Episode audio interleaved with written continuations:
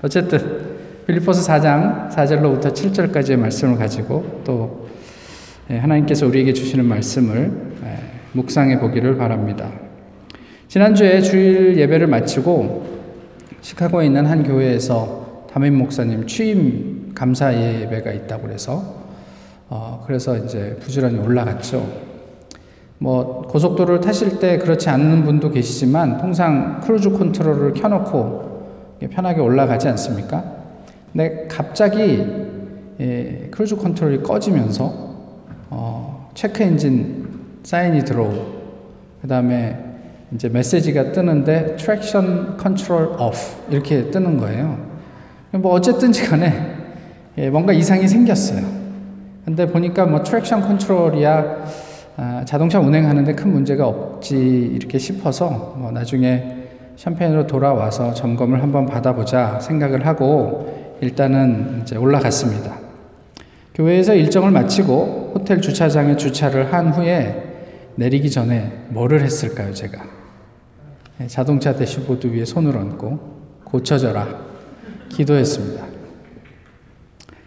그 다음날 아침 7시 반에 그 목사님들하고 같이 식사할 약속이 있어가지고요. 아침 일찍 예, 호텔을 나서는데 뭐 계기판에 쌓이는 그대로 워닝 쌓이는 그대로 들어와 있죠. 그리고 이제 식사를 마치고 다시 돌아오는데요. 신호 대기하고 있는데 문득 이 워닝 사인이 없어진 것을 알게 되었습니다. 그것을 보면서 제가 처음 한 말이 무엇이냐면 이게 뭐야 어이가 없네 뭐 이런 말이었어요. 그러면서 동시에 제 마음 가운데 무슨 생각이 드냐면 아 어제 기도했지.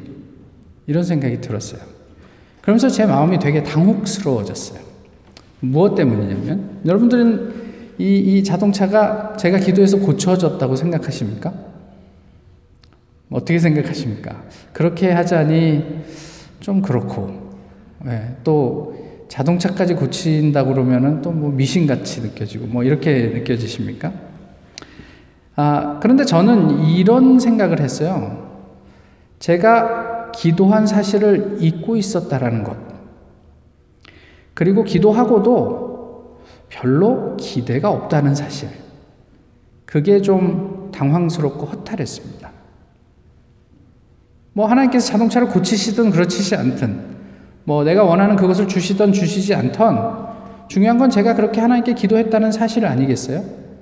그리고 혹 그렇게 내가 원하, 어, 내가 기도했던 대로 그것이 이루어졌을 때 그것이 하나님의 은혜라는 사실을 또 내가 기도하고 있었던 결과라는 사실을 잊고 있다면 또 기도하면서도 기도하지 않는다면 도대체 그게 무슨 의미인가 싶은 생각을 하게 됐던 거죠.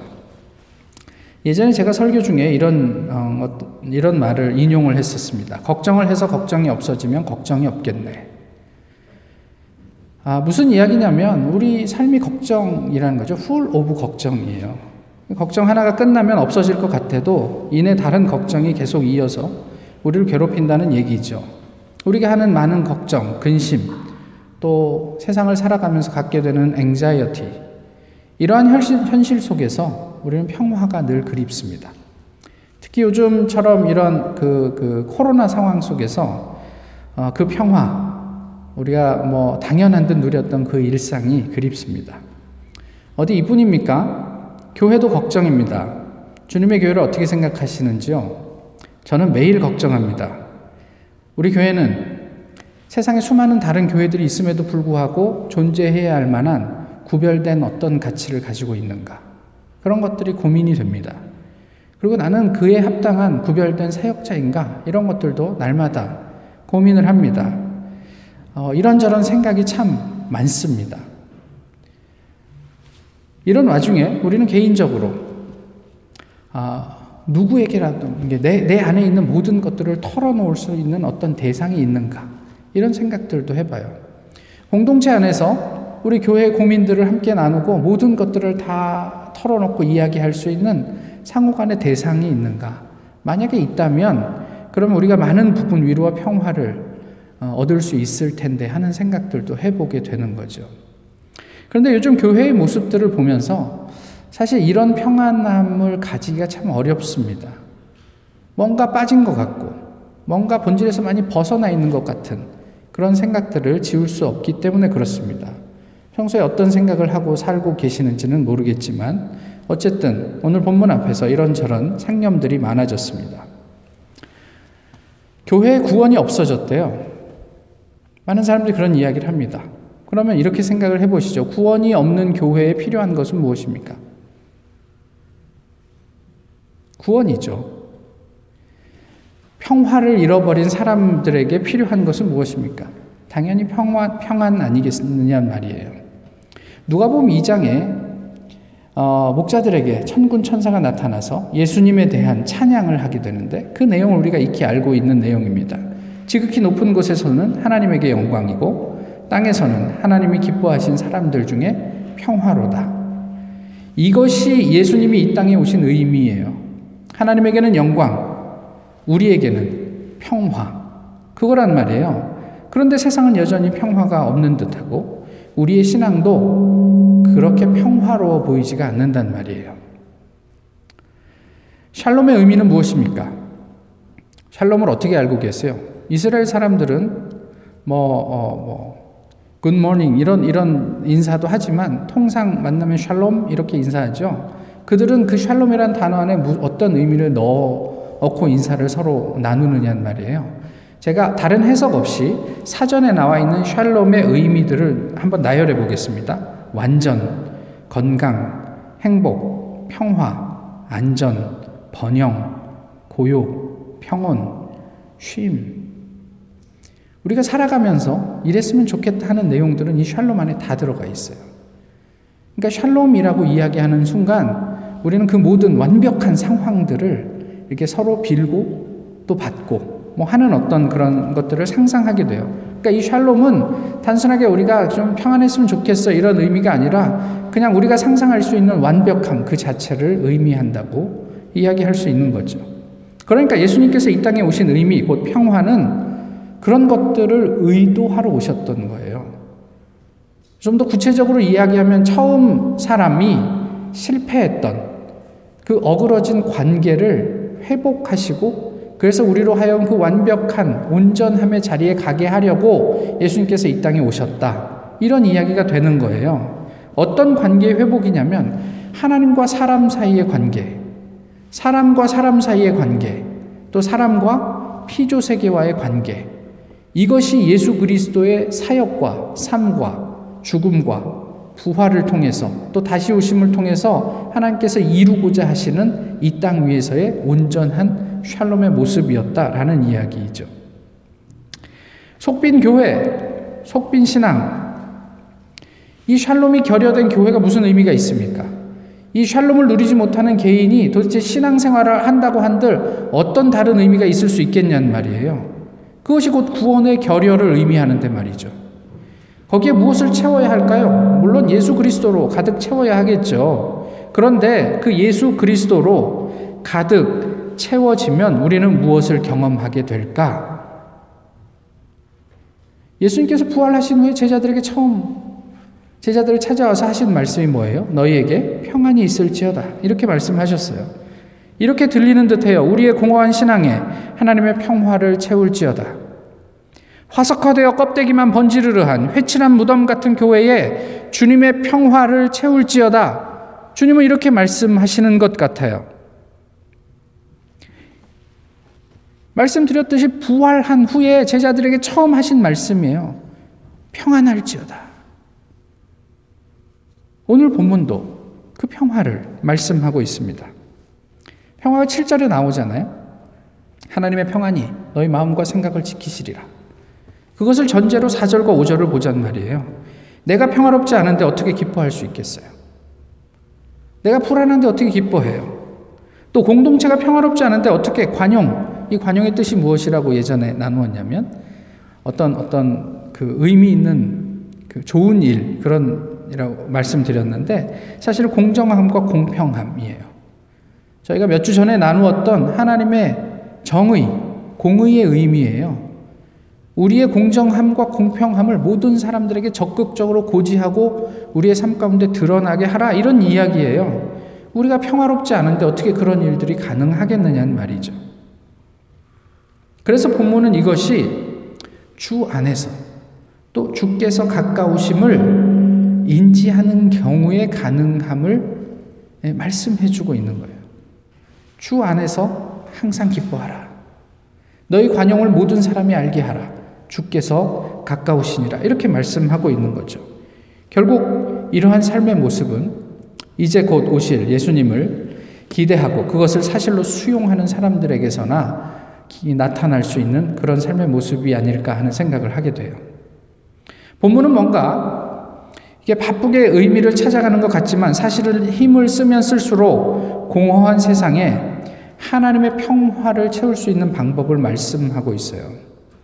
사실 4절과 5절에서 항상 기뻐하라. 너희 관용을 모든 사람이 알게 하라. 라는 것이 선언적으로 우리가 어떻게 살아야 하는 것, 우리의 삶의 모습이 어때야 하는 것을 이야기하고 있는 것 같지만 실제로 그런 삶이 가능하게 하는 방법은 6절에 나와 있는 거예요. 어, 그것이 무엇이냐면 6절의 말씀대로 아무것도 염려하지 말고 모든 일에 기도와 간구로 감사함으로 구할 것을 하나님에게 아뢰라 이렇게 이야기를 하고 있잖아요. 근데 여기에서 재미있는 사실이 있어요. 아무것도 염려하지 말라. 여기는 두 가지 다른 의미가 있습니다. 다른 의미라기보다는 조금 조금 약간 달라요. 다, 다르죠.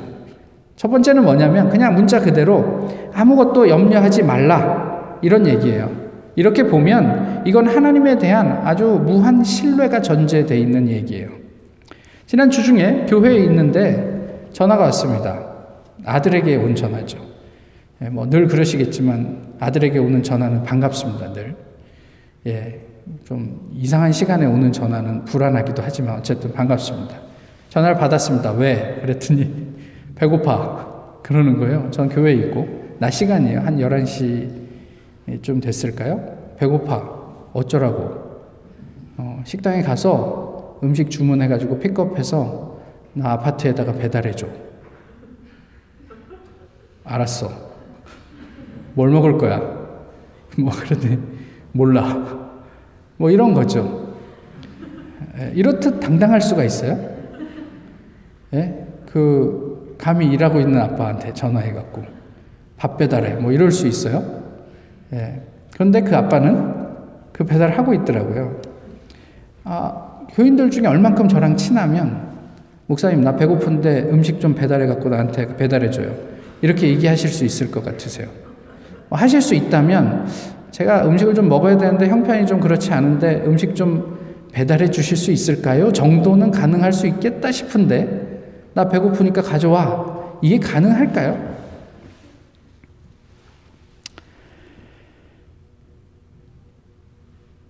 하나님에게는 하실 수 있습니까? 부담스러우십니까? 감히 하나님에게.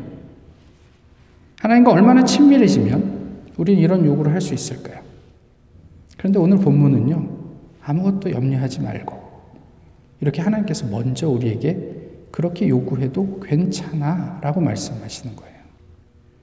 다른 생각 아무것도 할 것 없이 네가 필요한 것, 네 결핍을 나에게 알게 해. 몰라서는 아니에요, 하나님이. 근데 그래도 된다. 그게 너와 나의 관계다 라는 이야기를 하고 계시는 거예요. 하나님께서 먼저 우리에게 그 부담을 덜어주셨어요. 저의, 저희 아이가 그날 밥을 먹었겠죠. 그 순간 그에게 그것이 평화입니다. 오늘 우리가 하나님께 기도하는 기도의 내용을 하나님께서 들으시고 우리에게 어떻게 응답해 주실까요? 어떻게 우리를 평안하게 하실까요? 이게 아무것도 염려하지 말고의 첫 번째 의미예요. 두 번째 의미는 이것입니다. 이건 무엇으로도 이익을 구하지 말고 이런 의미가 있어요. 이거는 좀 다르게 보면 하나님에 대한 신뢰이기도 하지만 어, 내가 도대체 더 중요한 것, 더 본질적인 건 무엇일까라는 고민이 전제되어 있는 거예요. 그러니까 나를 위해서, 내 유익을 위해서 하나님께 기도한다라는 의미가 아니고요. 그런 어떤 유익도 구하지 않고 하나님께 뭔가 필요한 것들을 아랜다는 이야기인데 이런 거죠. 무엇으로도 자신의 이익을 증진시키려 하지 않고 그럼에도 불구하고 모든 일에 감사하는 마음을 가지고 기도와 간구로 우리의 필요를 하나님이 알게 하라. 이런 말씀이란 말이에요. 알게 하라는 뜻은 선언하다, 알게 하다 이런 의미가 있지만 그 안에는 확인하라는 의미도 있어요. 그러니까 이런 거예요. 내가 내 이속을 챙기지 않아도 그래도 하나님 살 수 있겠습니까? 확인하시라는 말이에요. 내가 그렇게까지 이렇게 아등바등 살지 않고 하나님의 가치를 하나님께 구해도 하나님 제가 이 세상 가운데 별로 그렇게 힘들지 않게, 힘들지 않다는 다양한 의미가 있지만 하나님의 뜻에 부합하게, 하나님의 기쁨대로 생존하는데 별 문제가 없겠습니까? 이걸 끊임없이 하나님 앞에 확인하라. 이런 의미도 된단 말이에요, 이 구절이. 그렇게 확인하면 어떻게 될까요? 공동 번역은 이렇게 말합니다. 사람으로서는 감히 생각할 수도 없는 하나님의 평화가 그리스도 예수를 믿는 여러분의 마음을 지켜줄 것입니다. 세상에선 지혜롭게 살래요. 그래서 내, 나도 챙기고 다른 사람들 돕고. 근데 하나님은 내 이웃을 내 몸처럼 챙기고 사랑하면 네가 이 세상에 사는데 아무런 결핍이 없을 거야. 이렇게 말씀하시는 거잖아요. 안 믿어져요. 될까? 하나님께 확인하라. 이렇게 말씀하시는 거예요. 그렇게 확인을 하면 하나님께서 어떻게 하신다고요? 사람은 도저히 상상할 수 없는 하나님의 압도적인 지혜로 우리 안에 평안을 허락하시겠다. 이런 말씀을 하시는 거예요.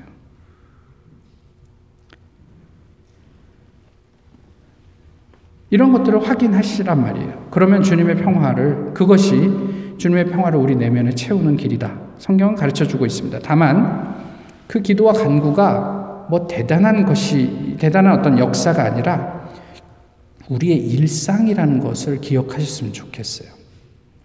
뭐 온 인류를 구하기 위해서 또 내가 뭐 이렇게 뭐 뭘 하기 위해서 이런 의미가 아니고요. 우리 일상 가운데 그것이 주어진다는 거예요. 그래서 그저 일상의 필요를 하나님께 아뢰는 것으로 우리 입장에서는 충분해요.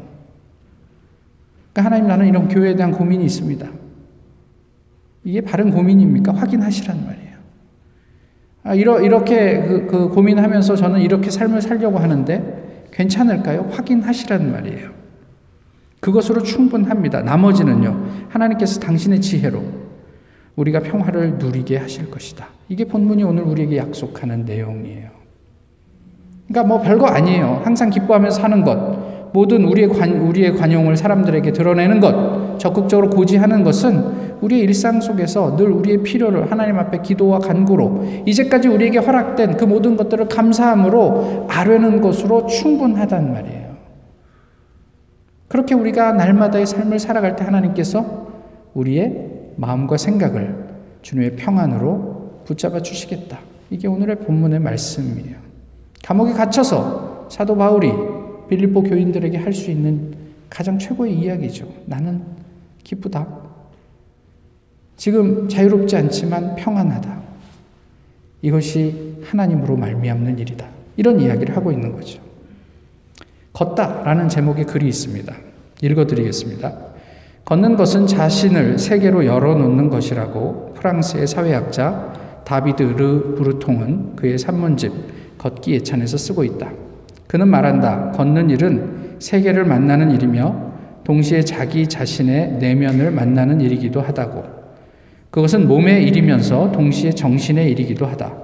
그의 권유를 생각하며 나도 요즘 걷고 있다. 그래봤자 일주일에 두세 번이 고작이지만 집 앞이 바로 공원이라 일산의 녹지축을 따라 걷다 보면 움직일 수 없는 삶의 진리를 하나 발견하게도 된다. 그것은 걷는다는 행위에 있어 절대 불변의 원칙, 한 걸음 다음에는 또 한 걸음밖에 걸을 수 없다는 사실이다.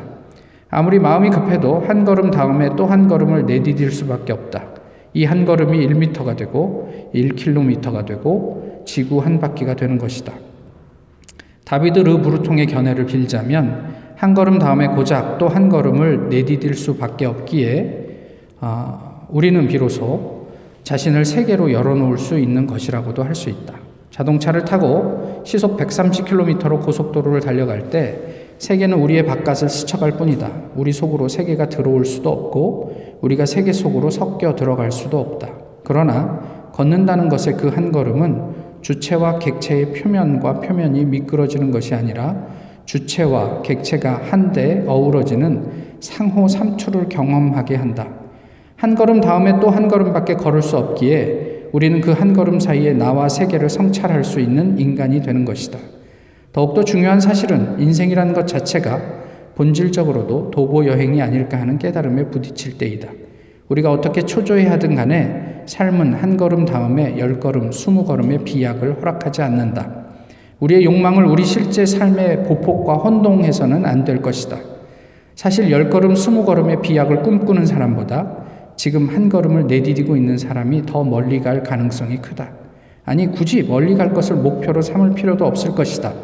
우리 삶의 전부는 언제나 한 걸음과 다음 한 걸음 사이에 있을 뿐이니까 그 한 걸음 사이에 불어오는 바람과 햇살과 숲의 향기를 느끼고 그 한 걸음 사이에 수많은 사람들과 만나고 헤어지며 그 한 걸음 사이에 혁명도 사랑도 전쟁도 거대한 쓰나미도 밀려왔다 가고 그 한 걸음 끝에 온 생애가 저물어 갈 때 비로소 우리는 출발점으로부터 얼마나 멀리 멀리 떠나왔는지 알게 될 것이다. 저는 이 글에서 신앙을 봅니다. 과정이 없는 어떤 우리가 상상하는 비약을 생각하지만 하나님께서 오늘 본문을 통해서 일상 가운데 내딛는 한 걸음 한 걸음 그 기도와 간구를 우리에게 부탁하고 있는 게 아닌가 싶어요. 한 걸음 한 걸음 매일 반복하는 걸음으로 하나님과의 상호, 삼투를 경험하십시오. 매일의 기도와 간구로 껍데기만 남은 속빈 신앙에 하나님의 평화를 채우십시오. 하나님의 압도적인 지혜로 우리에게 평화를 누리게 하실 예수 그리스도를 오늘도 소망하고 기다립니다. 기도하겠습니다. 좋으신 주님, 오늘도 주님 앞에 예배하게 하심을 감사합니다. 날마다의 삶 속에서 하나님과 더불어 친밀하게 교제하게 하시고 그 일상이 그 한 걸음이 우리의 삶 가운데 녹아 하나님의 나라를 이루어가는 귀한 걸음걸음이 되게 역사해 주시옵소서. 주님의 평화를 온전히 누리는 저희 한 사람 한 사람이 되도록 늘 저희를 도우시고 인도해 주시기를 간절히 간구합니다. 예수 그리스도의 이름으로 기도하옵나이다. 아멘. 찬송가 105장입니다.